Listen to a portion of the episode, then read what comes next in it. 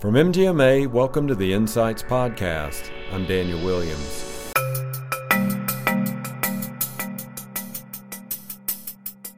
Like Cortez, we burned the boat and we are not going back to fee for service churn and burn model. That's David Hatfield talking about the impact of value based care on the provider experience. We'll hear more from David later in this episode all about value based care. We'll also talk to Michael O'Connell about a team based care approach Andrea Hurto about the risk involved, and Orida Roman about implementing successful strategies. That's all coming up, but first, a word from our sponsor. The number of complex regulations impacting healthcare practices is staggering, including everything from proper waste management and drug disposal to preserving patient privacy and data security. With over 30 years of expertise in compliance services and solutions, Stericycle is ready to help healthcare practices make compliance simple so you can focus on what matters your patients. From reliable waste management services to 24 7 online compliance training and resources, our experts have you covered. To see how Stericycle can ensure your practice remains safe, secure, and compliant, visit stericycle.com slash reliability. The popularity of value based care is indeed on the rise. A study from earlier this year shows that 48 states are now implementing value based care or payment programs, a sevenfold increase over the last five years. Here to discuss successful strategies for navigating value based care is Orida Roman, Vice President for Value Based Strategies at Humana. Orida, what are the biggest benefits in making the switch from fee for service? You know, if you look at fee for service reimbursement, and it's been the dominant form of reimbursement to providers for almost every payer uh, until the past few years, the, the issue with it is it's, at a mo- it's a model that is costly and it really only addresses the immediate needs of patients inside the clinical setting. There's no incentive for long term sustainable health improvements or preventative care measures we feel that value based payment models provide incentives that allow physicians and provider groups to spend more time with their patients, provides investment in a clinical team that has more of an ability to address the clinical and social needs of their patient population. And all of that helps improve outcomes and reduce costs. At since 2014, we at Humana have measured and reported health outcomes for our patients that are affiliated with physicians practicing in value based care. And what we found in those results are really favorable. We found increased rates of preventative care and screenings. We see lower incidences of emergency room visits and hospital admissions, and we see improved HEDIS scores for practices that participate with us for value based relationships. And Last but not least, um, we are seeing that PCP practices that have value based payment agree- agreements with Humana for their Medicare Advantage lives are receiving more of the healthcare dollar. For example, in 2019, um, we were able to report that PCPs, value based PCPs, received 16.8% of every dollar spent on their attributed patients' care, as compared to 6.9% for our non value based PCPs. So, where we think that there are additional investments and opportunities, we are seeing that materialize in the payments that providers receive. Mm-hmm. So, what are the biggest barriers then to success in moving to value based care. So you've painted a great picture then um, of why you should adopt it, but what, there are still some barriers. What are those? Yeah, and I'll, and I'll cover a few because uh, we could we could have a much longer session today, but it, I'll cover some of the key ones. One is the infrastructure of the provider group. Do do they have the ability to invest both time and resources for a future ROI. If you look at value based models, most of them do provide um, you know, investments and incentives early in the relationship. But what you find is as the relationship grows, as the amount of success grows, that ROI and that investment really starts uh, working for the provider group and the early stages. A lot of those investments are, are going into infrastructure building. So they've got to have the, the again, the ability to invest both time and resources in getting it kicked off the ground. Another thing that's very important is what the capability is of the payer you're going to be working with. You know, one of the things that, that I found both in my payer and my provider experience is there's no one size fits all of this is what a value based care model should be.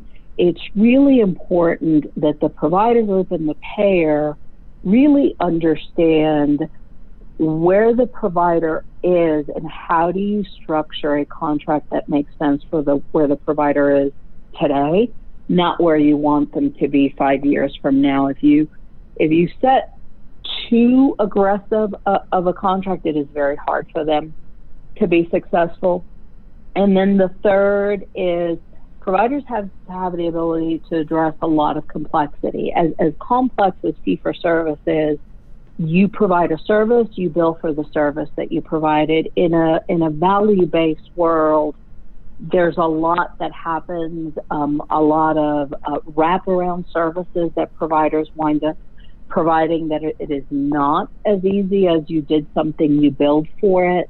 Um, and also, every contract is a little bit different. So, having the organizational bandwidth to kind of understand the arrangements you have and making sure that you can manage them is is sometimes another barrier for providers. Right.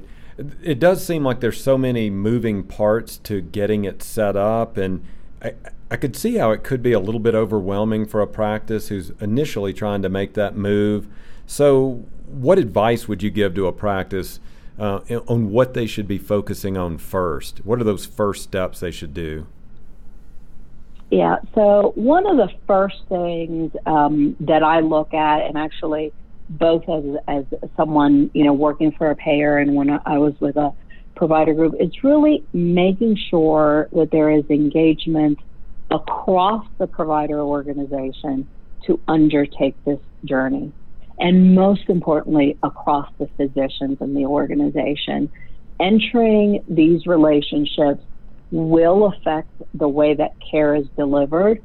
Um, physicians will feel it, and they will feel it the most during that transition stage when you are providing both fee for service and value based care. So it is important that everybody is, or you know, almost everybody, unanimous opinions are are hard to get, but that the majority of the organization is fully engaged in doing the work that is going to come their way. Uh, second, I would make sure that the organization really understands what they are agreeing to do from a contract perspective. Spend time, and not just in the negotiation stage where you're arguing back and forth about what are the words in the contract. Uh, what I find is typically once you execute the contract and it gets filed in uh, two different file drawers or now virtual um, systems, that's when the hard work begins. So it's really spend the time understanding what are your responsibilities, what are the payer's responsibilities, and how do you both work together to succeed. And then, um, and sometimes I feel like this is the most important po- point is making sure that you develop a population health model that makes sense for your practice. You do not need to do everything on, on day one.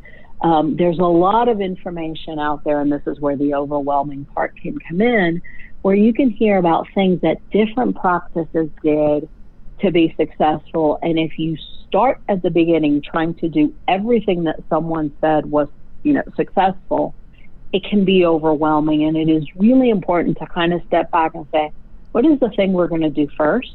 What is second? What is third? Um, some of these organizations have been doing this for 15, 20 years. Um, even five to 10, you're not going to get there on day one, but have a plan for what makes sense for you to tackle. And usually that helps you be more successful than trying to do everything at once. I really like that you mentioned earlier that there's customization, that that's available. So, so that a practice doesn't go into that and make missteps, how, how would you suggest they go about developing a strategic plan to kind of carve out what their customized version of value based care should look like? Start with um, some broad goals of what are the things that you want to accomplish? What are, you know, either some of the outcomes metrics um, that you want to impact, um, you know, patient visit metrics. So kind of set some goals for yourself and then make sure that whatever goals you set, that you are taking those goals and making them part of your workflow and of your day-to-day operations for how patients get seen. Um, you know, think through the differences of what does having one workflow for value-based patients versus a slightly different workflow for fee-for-service patients. What does that mean? How are you going to tackle that? Um, then things like uh, and I would say this is one of the, the, you know, this could be one of the key things that you think about. First is how will your practice engage with patients differently? Um, and here's one simple example of, you know, how you engage differently with a, with a practice. If you think about a fee for service practice and how appointments get booked and patients get seen typically in the fee for service world, uh, uh, an appointment is booked when a patient calls um, and is looking to schedule an appointment with a provider. And as a provider group, you typically measure your success in doing that by how quickly did you answer the phone? Uh, did you get the patient scheduled with the doctor that they wanted? Did you get them scheduled in the you know appropriate amount of time you know did you have it was your next available appointment in a reasonable time frame those are some of the metrics you look at you know in a fee for service world. As you start transitioning to value based care you start thinking about a patient panel. Um, and you don't think about you see them when they pick up the phone and call you to schedule an appointment. You have to start thinking about outreaching to schedule appointments. So most health plans will provide you your member roster at the beginning of the month. Um, you have to make outbound calls to introduce your practice to your attributed member if you haven't seen them before and get them scheduled to see the PCP. You might have a, a process for seeing patients that you haven't seen in a while. So that slight change from you receive calls to you make outbound calls to engage this patient panel um, it, it is an operational change that you make uh, for value based um, care. And then the, the another area that you know needs a lot of focus is understanding what data is going to be provided uh, by the payer, in what frequency, and then how are you going to, to use it.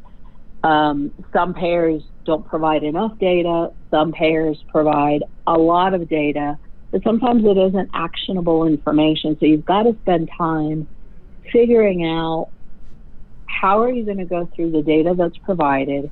How are you going to make it actionable for your group? And then sometimes if you can't get there, ask payers for help. We are very invested in making sure that our relationships is successful. Um, we believe that making you successful makes us successful and ensures better outcomes for our members. So, so we'll work through it with you. Well, Arida, thanks so much for joining us and for sharing these insights today. Thanks for having me. One way to address value based care is through a team based approach. Here to talk about this model is Michael O'Connell. Senior Vice President of Operations at Stanford Healthcare, where he works with 1,200 providers. Now, Michael, we know that not everyone listening will have a team that size, so how does a practice decide their ideal number of players? one of the things that we've recognized, Daniel, is as much as we believe that standardization uh, helps to create efficiencies as well as uh, better outcomes, that there's also the ability to do some customization. So in polarity management, it's not an either or, it's both. And so in this case, our team based care approach is a standardized approach with six different elements and there are opportunities for our providers to do a little bit of customization because there's certain providers that want to be more involved in efforts while others are very comfortable in terms of partnering with their teams. And so, uh, in terms of the right numbers, um, we've developed a centralized health information management um, department where uh, HIMSS people used to be located at the local levels and uh, now we've centralized it all within one location, and it's helped us to achieve phenomenal productivity, efficiency, standardization, and uh, uh, turnaround times that are phenomenal. Where before, when it was decentralized, uh, we didn't have that level of, uh, of rigor and uh, outcomes. Also, in terms of medical assistance, it also depends on how many patients that provider sees. So you can't see one MA or two MAs. Uh, it depends on how many patients that provider sees. And then uh, uh, in terms of management, uh, management uh, needs to make sure that they're appropriately spending time to be able to audit or review and support teams of individuals.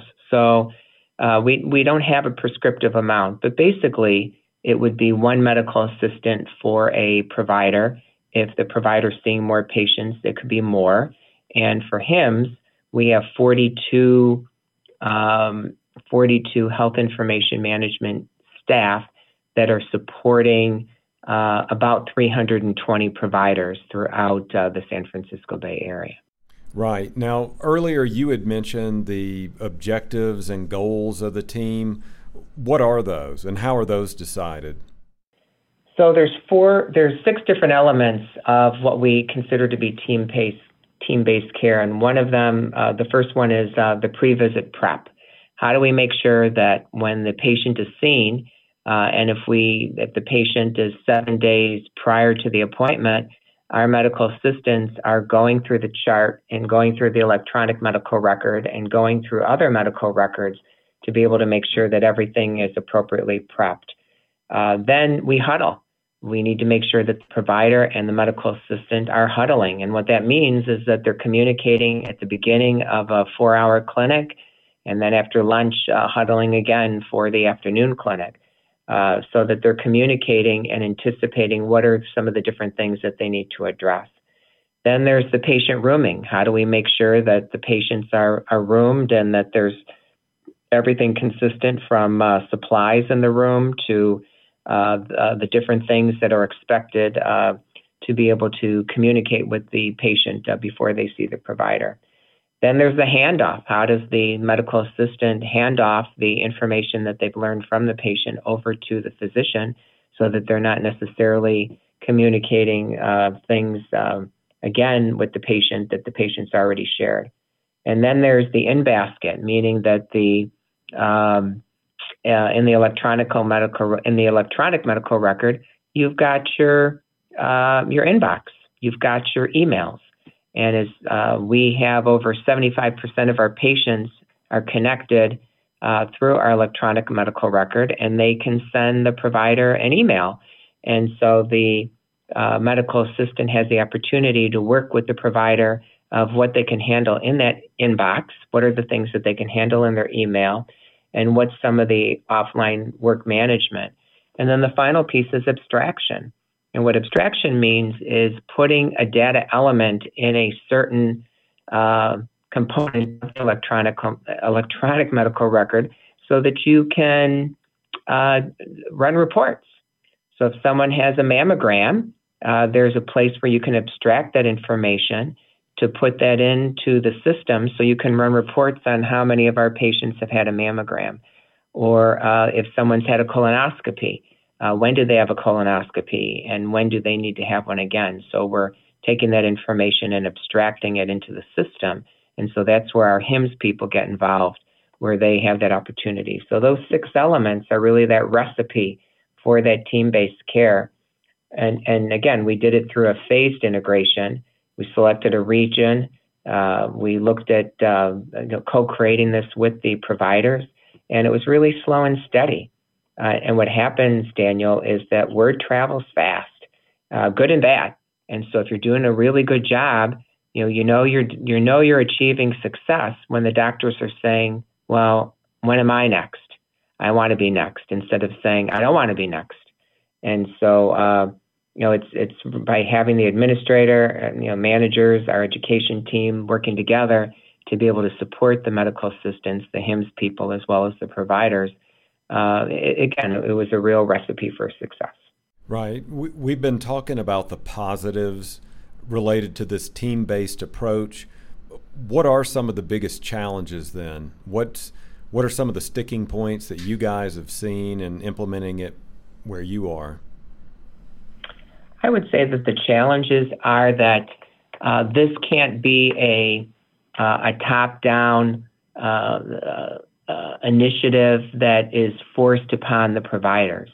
This is something that the providers need to see value in. We had done that previously, where we had developed a model, and it was it came down much more as uh, something that they had to do, and there wasn't a buy-in and a consensus. And so instead, we took a pause and said, "How can we work together? And uh, and what do you need?" And so the co-creation was an important part of this. So uh, interestingly enough, uh, even with the co-creation, and we met with our providers and said, okay, um, this week we're going to do Clinic A, and next week we're going to do Clinic B, and they all were on board. Uh, one of the uh, challenges was uh, on day one, uh, doctor said, "Well, wait a minute, I what are you doing? I, I don't want to do a huddle, or what do you mean the medical assistant's in my in basket?" And so it's like, well, we had talked about this. Oh, I didn't think that that really applied to me. So, really getting into the weeds, really supporting the providers to show them what's done. Because again, this is about trusting your staff and respecting them and being confident that they're not doctors, they're not residents, they're not fellows, they're medical assistants. And so, through continuous learning, how can we support our staff so that they can better support the doctors? So, again, the challenge was not assuming that uh, it's going to be a cookie cutter approach that's going to apply to all, and uh, making sure that we can do a little bit of customization, but not too much, because as we have staff that rotate in different clinics and with different providers, there needs to be a consistent framework and uh, really helping them to be able to see that uh, this is helping to advance patient care overall. Right. To make the team effective, have you guys looked at the work life balance? Have you factored that into it? We are in California, Daniel, and so it is very much about work life balance. And we're in you know, beautiful areas with mountains and hiking. And so our providers and our staff, they want to enjoy the outdoors. People are very active here. And so, yes, there's very much of a work life balance. 60% of our providers are part time which means that they don't work a for a full 40 hour shift. And so that's that, that's a challenge as well. In that, how do we staff for uh, clinics that don't have doctors that necessarily work full time?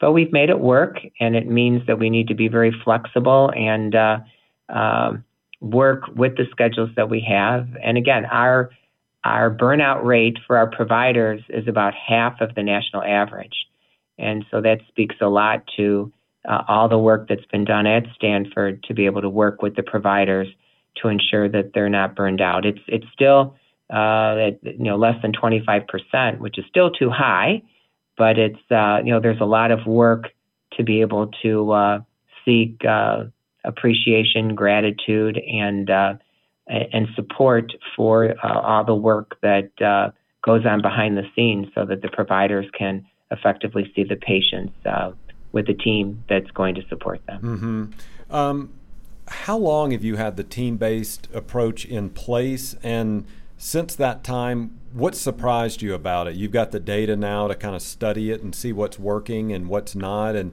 w- what has surprised you?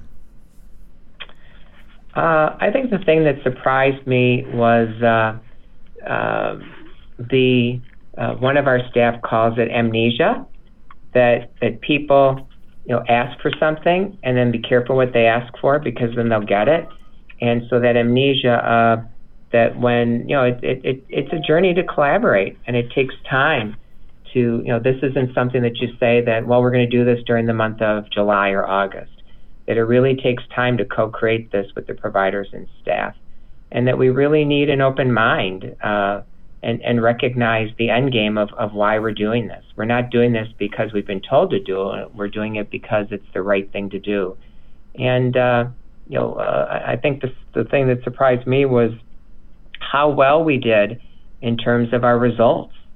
That uh, our outcomes uh, were quite um, were, were quite remarkable through the team-based care to be able to see the outcomes of the triple aim. This isn't a quick fix, and it's really a change in culture.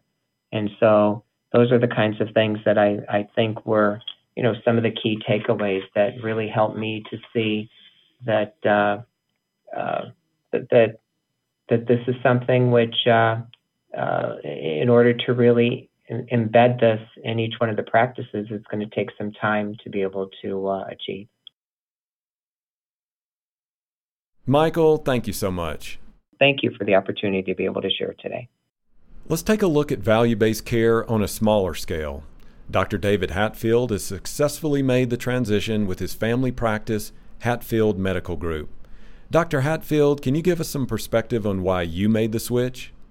You know, for me, we had to. We were at a breaking point with with that churn and burn fee for service model where physicians were starting to burn out.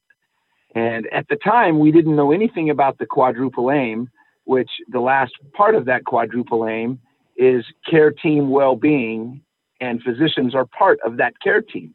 So even though physicians were being paid well, we were seeing providers in our medical group start to burn out and just experience unhappiness with their profession, unhappiness with their day.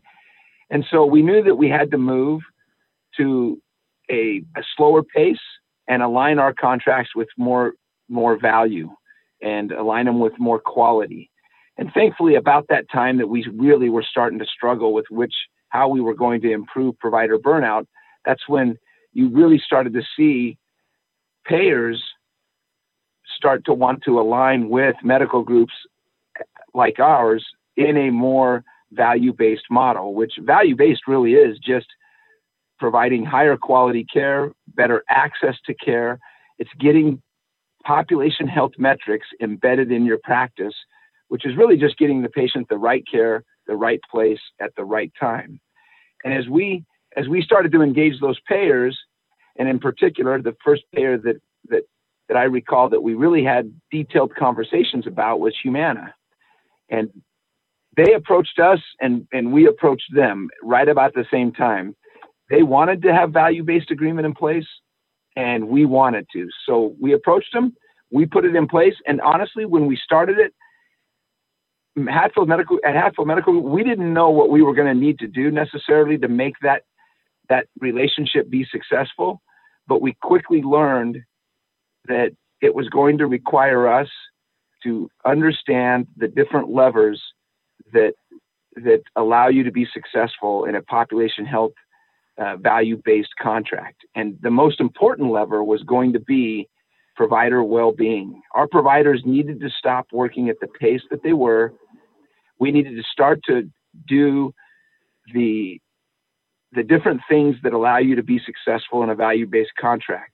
And, and primarily that is spending more time with the patient, so spending more time with the patient allows you to, allows you to address all their chronic disease conditions, to document them, make sure that we are treating them appropriately, and sometimes treating them is a is not necessarily you taking the ball and running with it, but it's getting them them to the right specialist that can handle that care. But at the end of the day, it's getting the person the right care at the right place at the right time versus just referring them to a specialist, just sending them to the ER or not having opening open uh, appointments on your schedule and having your receptionist tell them we can't get them in today, they have to go to the emergency room when they very well could have been seen in your office. So for us, it started out with one little simple contract and it quickly, like a wildfire, moved to the other contracts. When we saw that it was the right way to practice medicine and that our providers were giving us feedback that this this is how we want to practice medicine. We want more time with the patients and we want to be able to document we want to be able to document the visit better, have more time for documentation. And again, it all lined up because as we did that, we are we were able to bill. The, the codes were a little higher.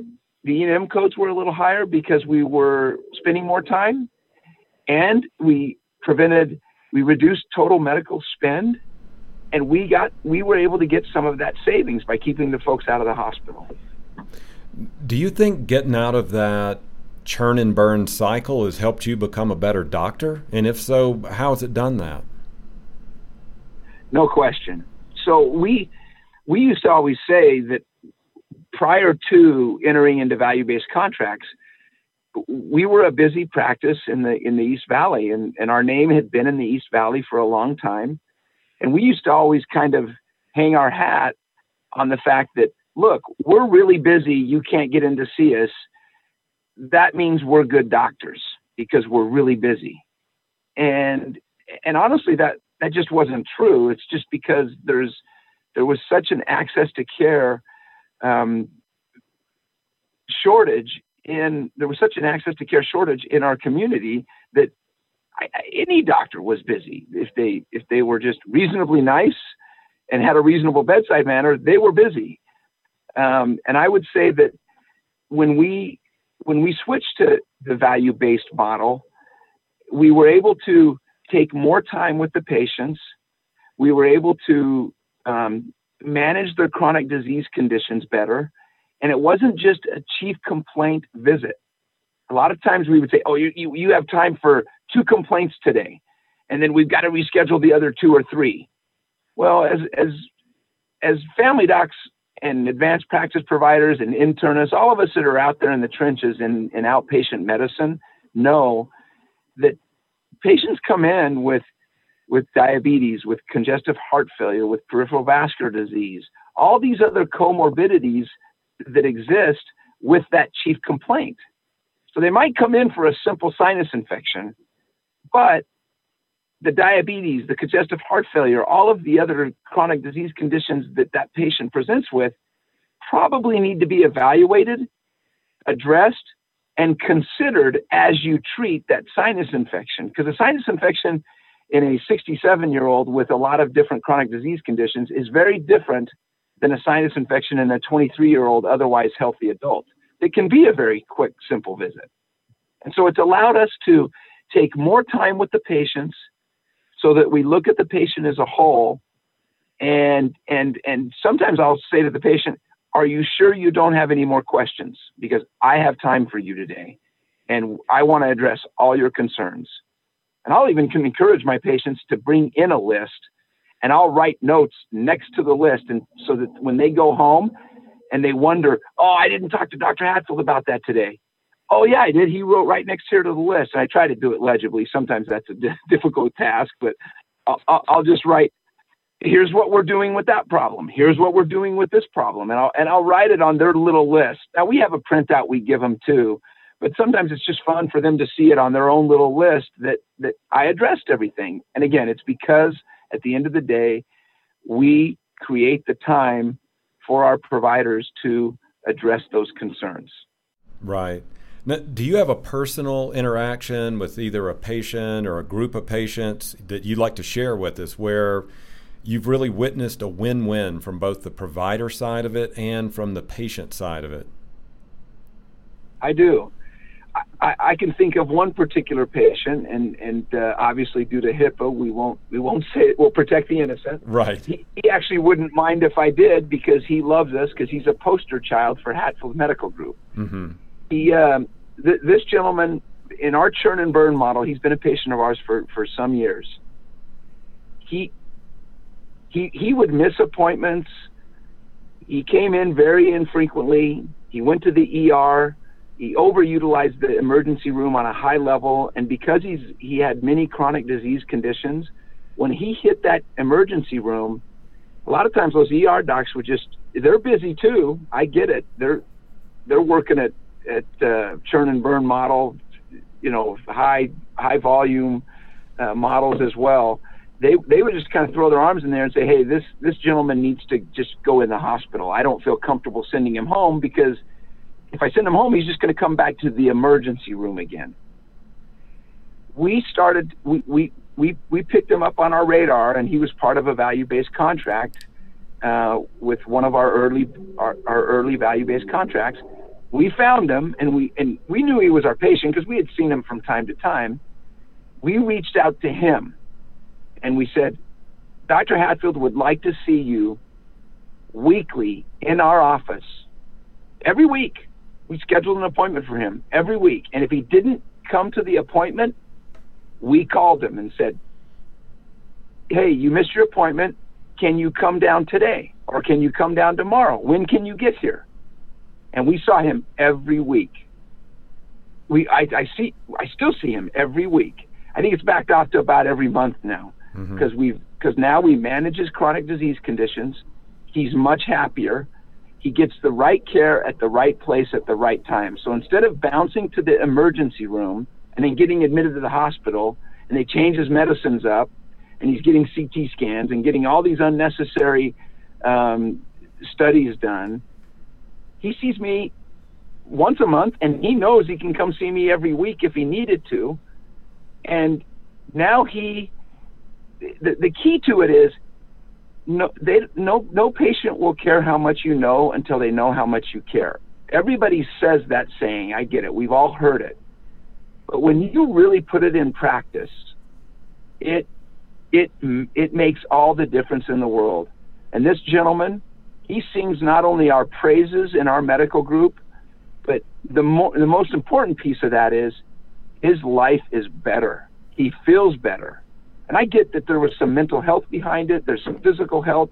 There was a lot of factors that drove him to the ER, but the biggest factor that drove him to the ER is because he didn't really know that Hatfield Medical Group cared about him. Mm-hmm. And now that the now that everything aligns, yeah, we we're, we're more involved in the weeds, and we do panel management. We reach out to those patients that don't come see us we reach out to them and say, "Hey, come see us. We care. We want to make sure that you're getting that you're getting your breast cancer screening done, that you're getting your colorectal cancer screening done, that we're managing your hemoglobin A1C, you're taking your blood pressure medicines, that we're getting you to the right specialist that you need to be seeing for that condition. And we want to be able to do your annual wellness visit every year to make sure that you have living will, power of attorney, that we want to be able to do screening for depression, screening for substance abuse. Again, it's a whole different mentality. Fee for service, we waited for them to show up on our door, and we knew that they would because we were just doing chief complaint medicine.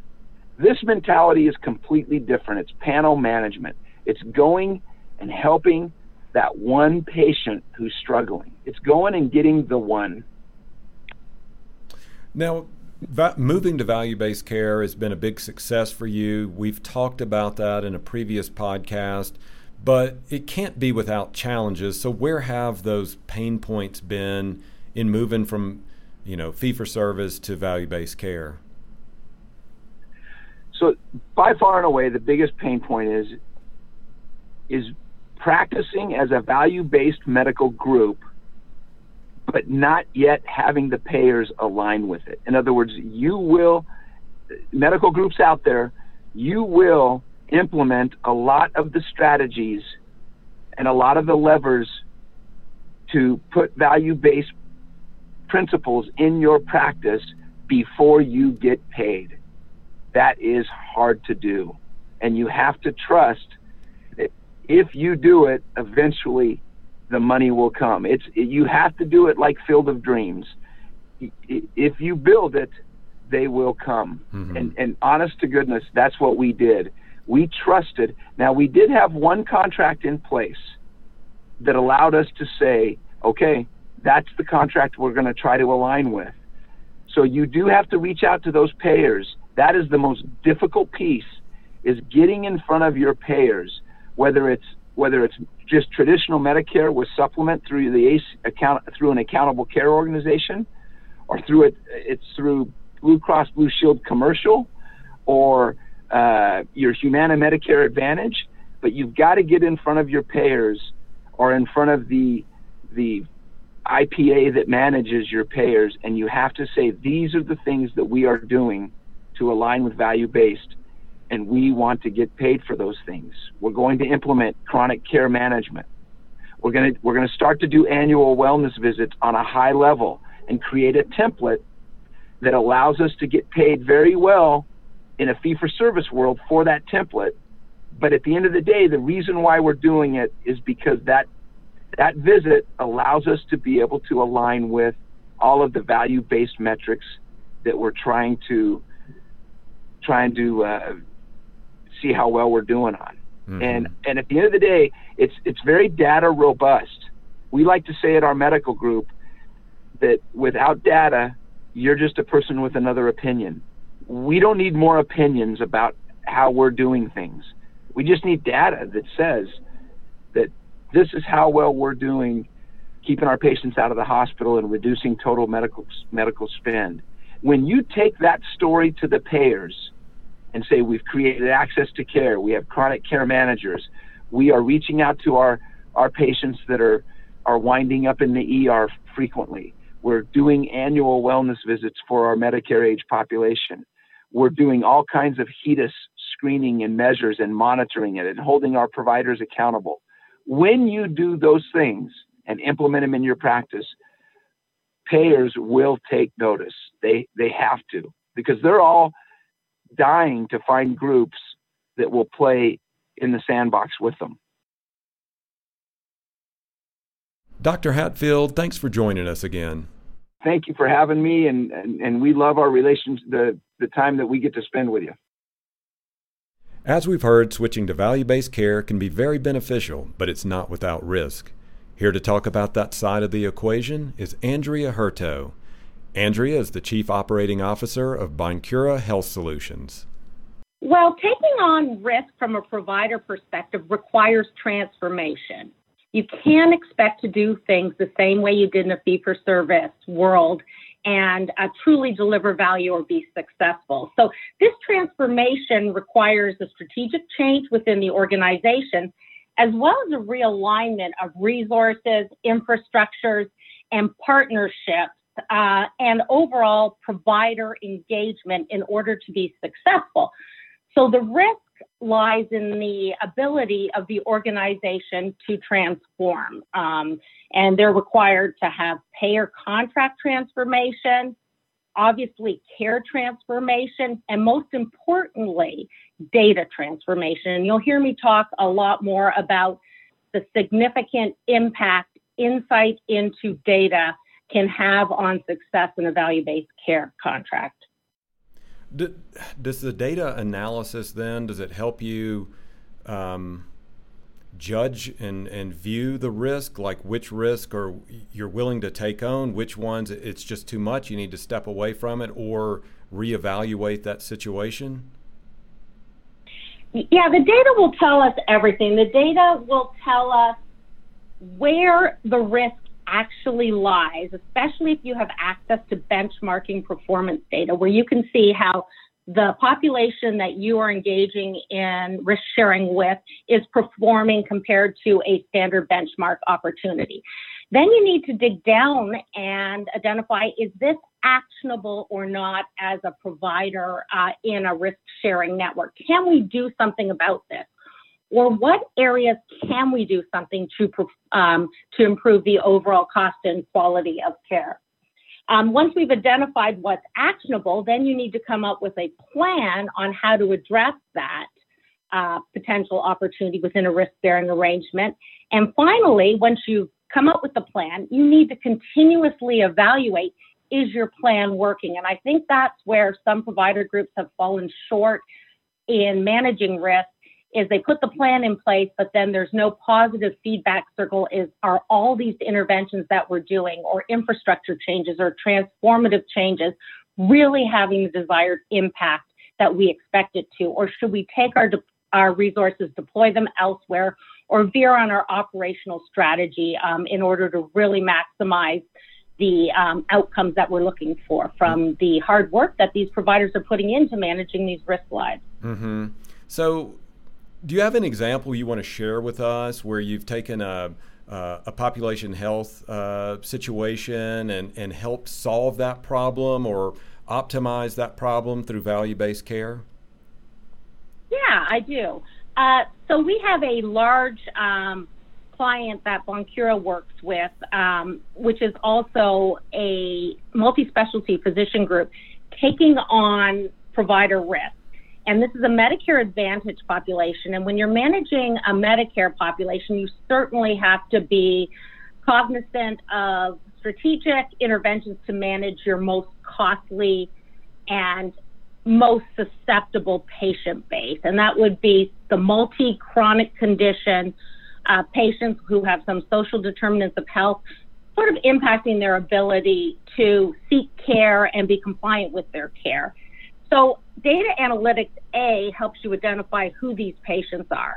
Who are your patients that you're taking risk for that have multiple chronic diseases, that have above average uh, utilization, especially avoidable utilization, which would be something like an unnecessary ED visit, but the patient went to the emergency department because their primary care office wasn't open or there was no other access point into the system later in the evening. Um, and identifying these patients and really trying to create a strong primary care relationship with a targeted subset um, of a patient population that you're at risk for. So, um, DuPage Medical Group created a breakthrough care center clinic model to serve the highest risk patients within their Medicare Advantage risk population. These are doctors specially trained to deal with elderly, more frail patients with multiple chronic diseases as well as social um, barriers to care compliance. It's a completely different model of delivering care. It's high intensity. The office visits are often extensive in length. There are capabilities within the clinic that can help avoid an ED visit, perhaps. Um, we have the ability at the Breakthrough Care Center to deliver certain infusions. Often elderly patients are simply dehydrated and they go to the emergency room, um, get infused, um, often results in admission. Those can be avoided if you can provide these types of service in a more cost effective outpatient um, environment. But it's costly to provide those. So that's where I'm getting at that you have to do the risk analysis on the interventions that you put into place. The Breakthrough Care Center actually has utilization performance statistics very near what we see in the rest of the population, yet are much higher acuity and have a much higher risk factor attributed to them. So that tells us that these patients should be utilizing more, but simply are not due to deploying other types of resources that may be a little bit more costly up front, but in the long run, definitely deliver value to the patient population. Um, one of the things you're talking about is is you know, one of the main goals of value based care that's delivering lower cost and higher quality care. You explained beautifully the higher quality care, uh, but it does seem costly. So, how do you bring those costs down? Is that by working with the patients up front so they don't have the exorbitant cost down the road? Is that is that the goal here?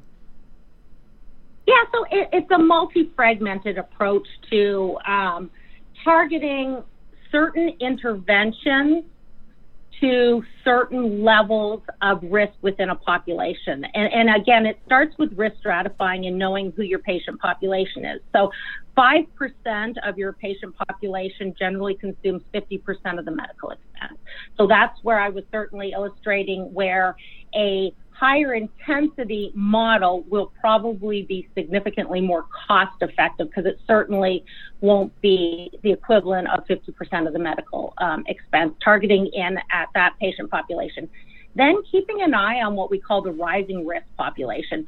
Who are these patients that, if we don't keep them as healthy as possible despite illness, or encourage multiple touch points with a primary care physician, have the potential of becoming one of these high risk uh, patients who, unfortunately, because of their overutilization and their multiple chronic disease, you start to see an impact on the quality. It's it, providing the quality care up front to prevent um, one of your patients to becoming one of these top 5%. Um, and then it's also looking at what resources you're deploying and where. Do you need to deploy a clinical resource, which can be more cost effective, in a wellness state, or do we look for technology and use technology to help identify the potential outliers and focus the clinical team on the outliers and providing more wellness focus on the patients that are certainly right now not high utilizers of healthcare, but making sure that we prevent them from doing that moving forward. And certainly deploying the clinical, uh, more costly resources, as I explained in the breakthrough model, at your highest cost patients. You can't do the same interventions across the entire population and uh, expect to succeed in value based care because the, the financial model just won't work there. So you have to be very strategic as to where you deploy what resources, and obviously more high intensity resources as the risk of the population that you're managing increases. Andrea, thanks so much for joining us and sharing these insights on value based care. My pleasure. Well, that's going to do it for this episode of Insights. Thanks to Stericycle for sponsoring today's show. Also, thanks to our guest, David Hatfield, Arida Roman, Andrea Hurto, and Michael O'Connell. All of today's guests can be heard speaking at MGMA's annual conference October 13th through 16th in New Orleans. Did you miss early bird registration? Don't worry, we have you covered. Use the code POD200 while registering and save $200. Visit mgma.com slash bigeasy19 for more information and to register for the conference. If you like the show, please rate and review it wherever you get your podcast. We love hearing from listeners about the show. If you have topics you'd like us to cover or experts you'd like us to interview, email us at podcast at mgma.com. MGMA Insights is presented by Craig Weberg, Rob Ketchum, Declan McGee, and I'm Daniel Williams. Thanks for listening.